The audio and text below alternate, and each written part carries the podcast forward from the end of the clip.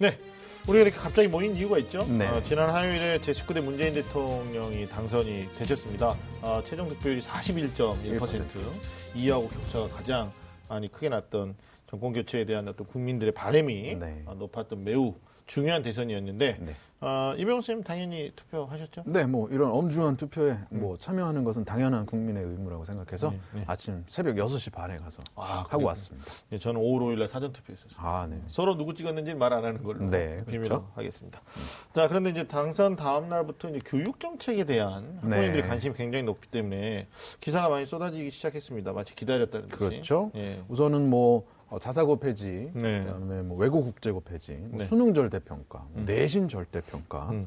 거기다 이제 뭐 혼란스러운 중3 어, 특히 네. 대입 학생부라든지 수능 혹은 뭐 네. 이런 것들이 아닌 논술이라든지 특히 저는 또 폐지. 네네. 그래서 많은 폐지와 절대 평가와 얘기들이 나와서 네. 혼란스러우셨을 것 같아요. 뭐 대상 학년별로 보면 굉장히 조목조목 따져볼 것들이 많은데 예, 그래서 우리가 오늘 좀 긴급하게 만났습니다. 음. 예. 아, 19대 문재인 대통령의 어떤 교육 정책 도대체 어떤 정책이 예상되는지 좀 간단하게 어, 이야기를 좀 해보도록 하겠습니다. 아, 그 전에 좀 우리 지금 둘이 있는데요. 좀 어색합니다. 아, 입시본색의 완전체 우리 윤신혁 선생님이 어, 오늘 함께하지 못했습니다. 지금 어, 전화 연결이 되어 있다고 하는데 어, 윤신혁 선생님, 네, 안녕하십니까. 어, 지금 어디 계십니까? 아, 저는 지금 전남 보성에 있습니다. 보성에 왜 가셨어요? 네, 지금 저희 학교 학생들 수학여행이 있어서 네. 수학여행 그 인솔차 지금 보성에 나와 있습니다. 아, 여행 가이드 가신 네. 거군요. 그렇죠. 여행 가이드요? 네. 가이드가 아니라 이제 수학여행 이제 안전 지도인 거죠. 아, 그렇군요. 네. 아, 본인이 아니, 또 들떠 있고 이런 것 같진 않은데. 네. 어, 전화 연결 처음 해보는데 뭐 네. 다 아시겠지만 네. 제가 목소리보다는 생긴 게 훨씬 괜찮잖아요. 근데 전화 목소리는 괜찮나요? 아 목소리 아주 멋있으세요. 네, 뭐 리포터 같습니다. 진짜. 고맙습니다. 안전체로 우리가 좀 함께 하고 있는데, 아, 우리 셋이서 우리 19대 문재인 대통령의 교육 정책에 대해서 좀 살펴보겠습니다. 그럼 먼저 문재인 대통령의 이제 후보 시절에 어떤 공약이 있었는지 좀 잠깐 볼까요? 예. 어, 일단, 어, 이 부모의 어떤 지갑 두께가 학생들의 학벌과 직업을 결정할 수 없다. 그래서 공평한 교육 기회를 보장하겠다라는 공약도 있었고요. 또 눈에 띄는 게 특목고하고 자사고를 점진적으로 일반고로 전환시키겠다. 뭐 이게 이제 설립 취지에서 어긋나는 입시 경쟁을 부추기는 거기 그렇죠. 때문에 아마 이런 이야기 나온 것 같고 또 아까 잠깐 얘기하셨는데 아, 대학 입시에서 조금 더 간소화하겠다. 네. 그래서 학생부 교과형과 종합형 또 수능 형태로 다시 말하면 이제 논술형과 어떤 특기자 전형을 폐지하겠다. 뭐 이런 쪽으로 지금 어, 말씀을 하셨고 또 어, 교육의 어떤 기회균등 전형을 좀 의무화시키겠다라는 골자가 있었죠. 네네. 또 거기다 이제 국가 부담의 공교육비를 좀 인상해서 네. 어, 누리과정 예산 같은 경우 이제 중앙 정부가 많이 책임을 지고 네. 네, 초등학교에서 고등학교까지 전체적으로 의무 교육화하는 이런 것들 논의가 이루어지고 있고요. 네. 대학 등록금 좀 획일적으로 낮추겠다. 아, 그거 인상적이었어요. 네, 아주 인상적이고 네.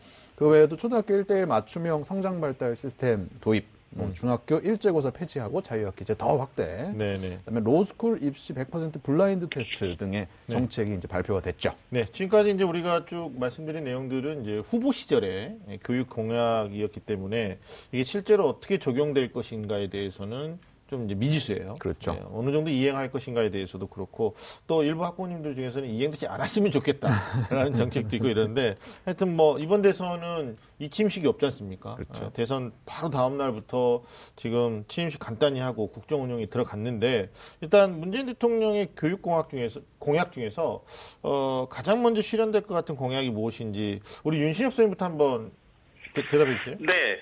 네, 이게 사실은 그 문재인 대통령 교육 공, 공약 이전에 사실 이전 정부에서부터 이제 발표를 예고한 게 있었어요. 2021년도 지금 입시와 관련해서 수능 개편안 발표가 지금 예고돼 있는데 네. 그래서 아마 그 문재인 대통령 당선되고 나서도 학생들과 학부모도 가장 관심이 많은 게 바로 입시 정책, 특히 네. 그 중에서도 수능이 어떻게 개편될 것이냐 네. 이게 지금 가장 큰 관심이라고 생각됩니다. 그래서 네. 제가 볼 때는 일단 7월에 뭐 수능 개편안을 어떻게 확정 지을 것이냐가 지금 가장 먼저 확정될 거라고 생각됩니다. 네. 우리 이병훈 선생님 생각 어떠십니까? 네, 뭐 저도 마찬가지인데요. 일단 네. 뭐 절대 평가 얘기 나온 거는 뭐 모르겠고요. 네. 적어도 이제 어떻게 2021학년도 수능을 볼지 여부에 대해서는 음. 어, 그 형태는 뭐 그 전부터 준비해 오던 거라서 네. 어쨌든 7월에 발표는 해야 되지 않을까. 네. 뭐 그 이후로 너무 늦춰지면 네. 뭐더 혼란이 너무 가중되니까요. 네, 저도 알겠습니다. 그걸로 예측하고 있습니다. 알겠습니다. 뭐 보편적인 중학생들에 대한 자유학 기제 뭐 학대 발전시키는 것은 그렇죠. 뭐 고무적인 얘기니까 계속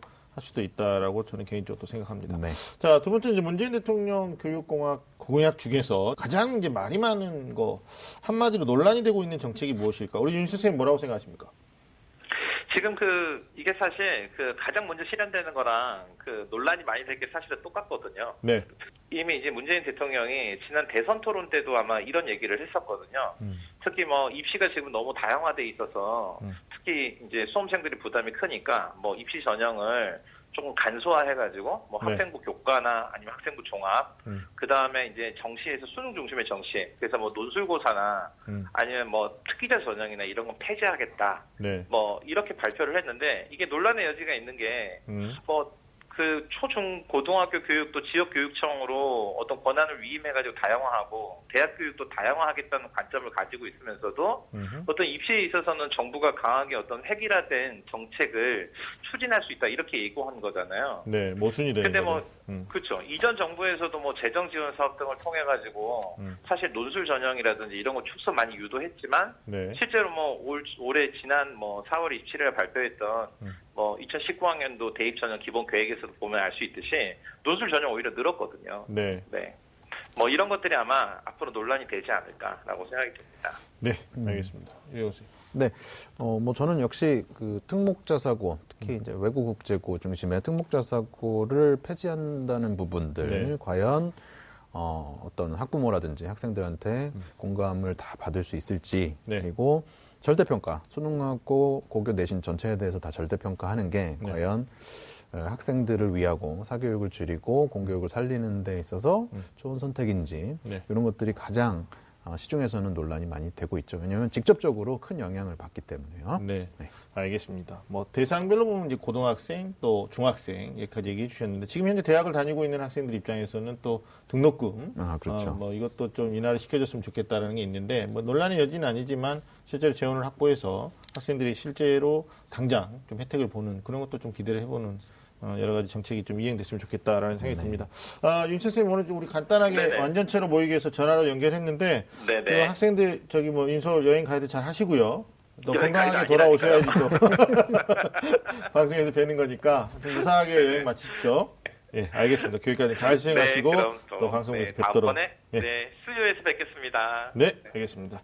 자, 뭐 이번에 예고되고 있는 교육 공약들이 굉장히 많아요. 정말 뭐 꼼꼼하게 살피면 정말 많은데 뭐 논쟁을 일으키는 것도 있고 또 많은 어, 대상자들이 빨리 좀 진행됐으면 좋겠다라는 부분도 있는데 이 중에 가장 이제 핵심적인 건 고입인 것 같아요. 네, 어, 말씀하셨듯이 또 특목자사 폐지하고 이랬을 때 당장 어, 학부모님들은 학생들은 이제 혼란이 야기될 수밖에 없기 때문에 그래서 입시본색에서는 어, 2주간에 걸쳐서 안개 속을 헤매고 있는 어, 고입시에 대해서 좀 파헤쳐 우리가 깊이 있게 파헤쳐 보려고 합니다. 더 자세한 내용은 다음 주에 네. 어, 방송을 통해서 입시 본색을 통해서 확인해 주셨으면 좋겠습니다.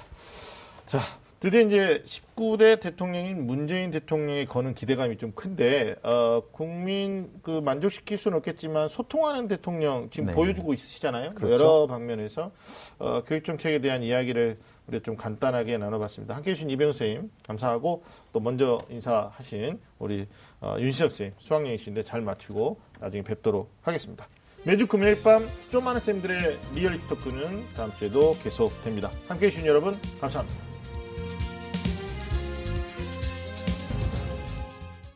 오늘 방송 좋았나요? 방송에 대한 응원 이렇게 표현해주세요. 다운로드하기, 댓글 달기, 구독하기, 하트 주기. 더 좋은 방송을 위해 응원해주세요. 다운로드하기, 댓글 달기, 구독하기, 하트 주기. 기억하셨죠?